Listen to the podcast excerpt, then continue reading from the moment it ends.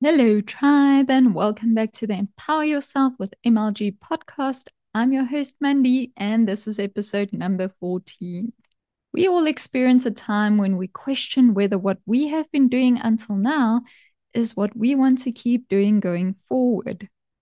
What follows on that question is well, if this is not what I want to do anymore, then what do I want?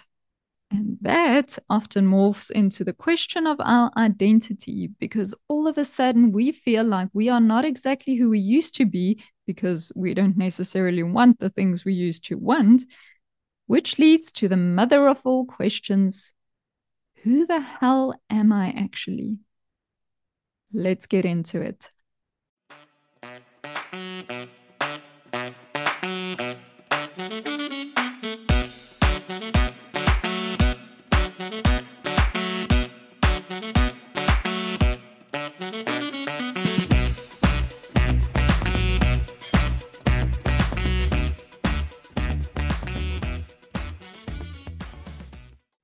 Usually, when we get that feeling of, I don't even know who I am anymore, it sends us into a dark space. It feels like the foundation we have built our whole life on is starting to crumble, and we don't know where to run to get solid footing again.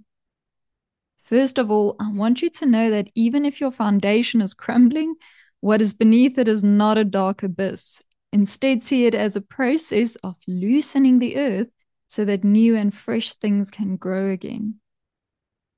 The first thing to realize is that it is normal and definitely not a bad thing if you question who you are and what your life is about.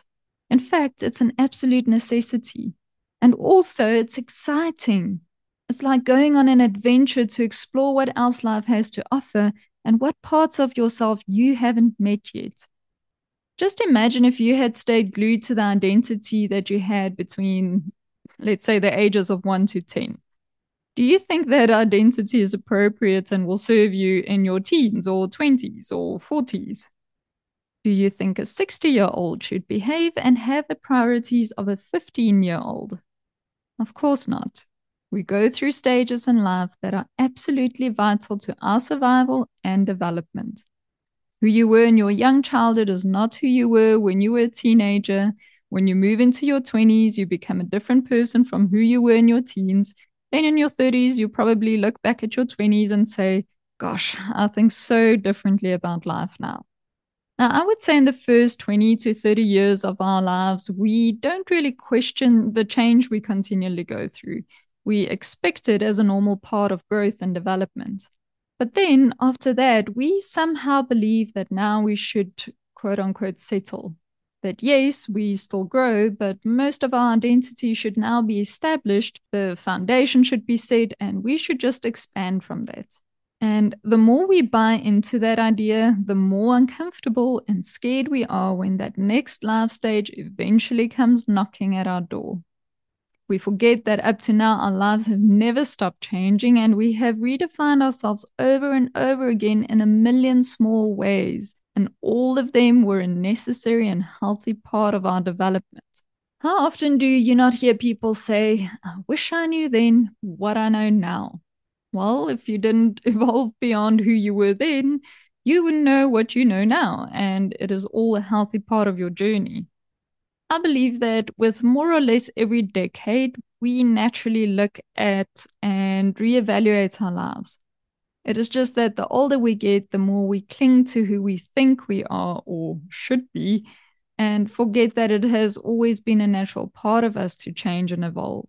The second thing to realize is that the transition from one life stage to the next is not a clean cut.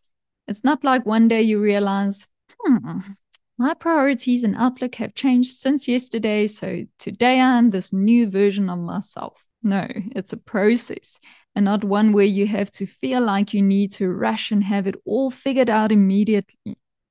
Also, it's never really about finding an end destination anyway. It's a continuous process. The only time we stop growing is when we die. So don't try to kill yourself prematurely by holding yourself back from evolving in order to create space for your journey of exploration and discovery to begin, you have to accept that we change throughout our life stages.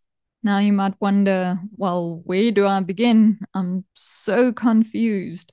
Now, my favorite question to start with is always what will give you peace at this moment?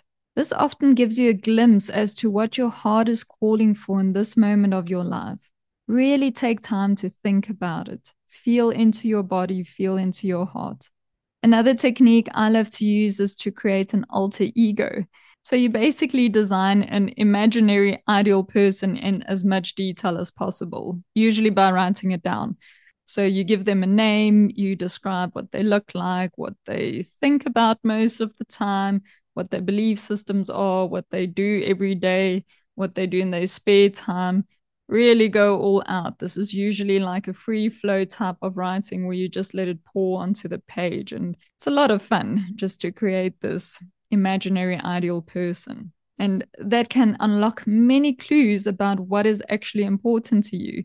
Because if you create it as an alter ego, you are not attaching your own limiting beliefs to that person. So you are actually describing something that you would want to be if you had no limitations. And this gives you a great blueprint to start from. You can also ask yourself if I had all the resources in the world at my disposal, what would I do with the next five to 10 years of my life? What would bring me so much joy? What problem would I want to solve for the world? And I just want to stress here it's just about asking the question and being curious about what comes up. Right now, it doesn't really matter whether it's possible or not. It's about connecting with your inner Sherlock Holmes and looking for subtle clues about what is important to you and what will make your life meaningful right now. You can also imagine yourself on your deathbed looking back at your life and asking yourself what you would like to see if you were looking at yourself in the stage of your life that you are in. What would be the best memories or would make you look at this time with a smile and peace in your heart? Slowly start to unpack and meet this new version of you and enjoy every bit of it the exciting times, the confusing times, the exhilarating, and the downright scary times. It's all part of being blessed enough to have this full human experience. And most importantly, remember you are not alone. Not everyone shows it and talks about it, but we all go through it. So don't think you're alone or that something is wrong with you. Another thing that is important and that I would really ask you to be mindful of is to be compassionate toward those around you when you are going through change. Remember that not even the ones closest to you can see what is happening in your internal world. They might see things shifting, but don't really understand what and why. And it can be even more scary for them than it is for you. Your change will affect them, so include them in the process. The extent to which you share, of course, will depend on your situation, but at least let them in on a little bit. If people are saying you are changing, then gently tell them about your journey and why you have changed or why you are changing, especially in a relationship. You want to let the person know how it will benefit the relationship and that they are still included and part of you, even if things change. Preferably, you want to show them specifically how this change will benefit your future together and that they are not going to suffer a loss of connection with you through it. Maybe even open up a conversation on the things you are grappling with so that they can get buy in, and maybe that will inspire them to look at their own lives as well. You can, for example, ask them if you had all the resources in the world, what would you do with the next five to 10 years? Or if you had to build an imaginary ideal person, what would it look like? The most beautiful conversation can actually come from that, and you might just learn something surprising about your partner. In the same breath, though, remember that every person is on their own internal journey, so don't expect them to be where you are at a minimum, just include them so that they understand the situation better. And of course, you can also extend this to friends and family who care about you and who are close to you. So, in conclusion, if you find yourself in a space where you are questioning your identity and your life and the meaning of everything, don't try to run away from it. Embrace it and be excited for what your next life stage holds for you. Now, before you go, I want to leave you with this quote by Friedrich Nietzsche The Wanderer.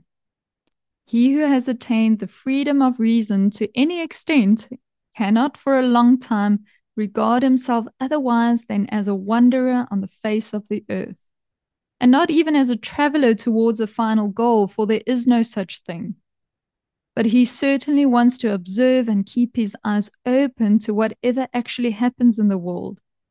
Therefore, he cannot attach his heart too firmly to anything individual. He must have in himself something wandering that takes pleasure in change and transitoriness.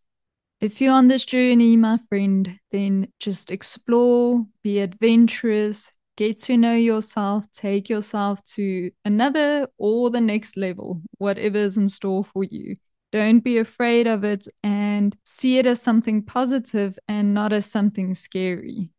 It is going to be whatever you make of it. It's an opportunity to create a new future. So dive into it.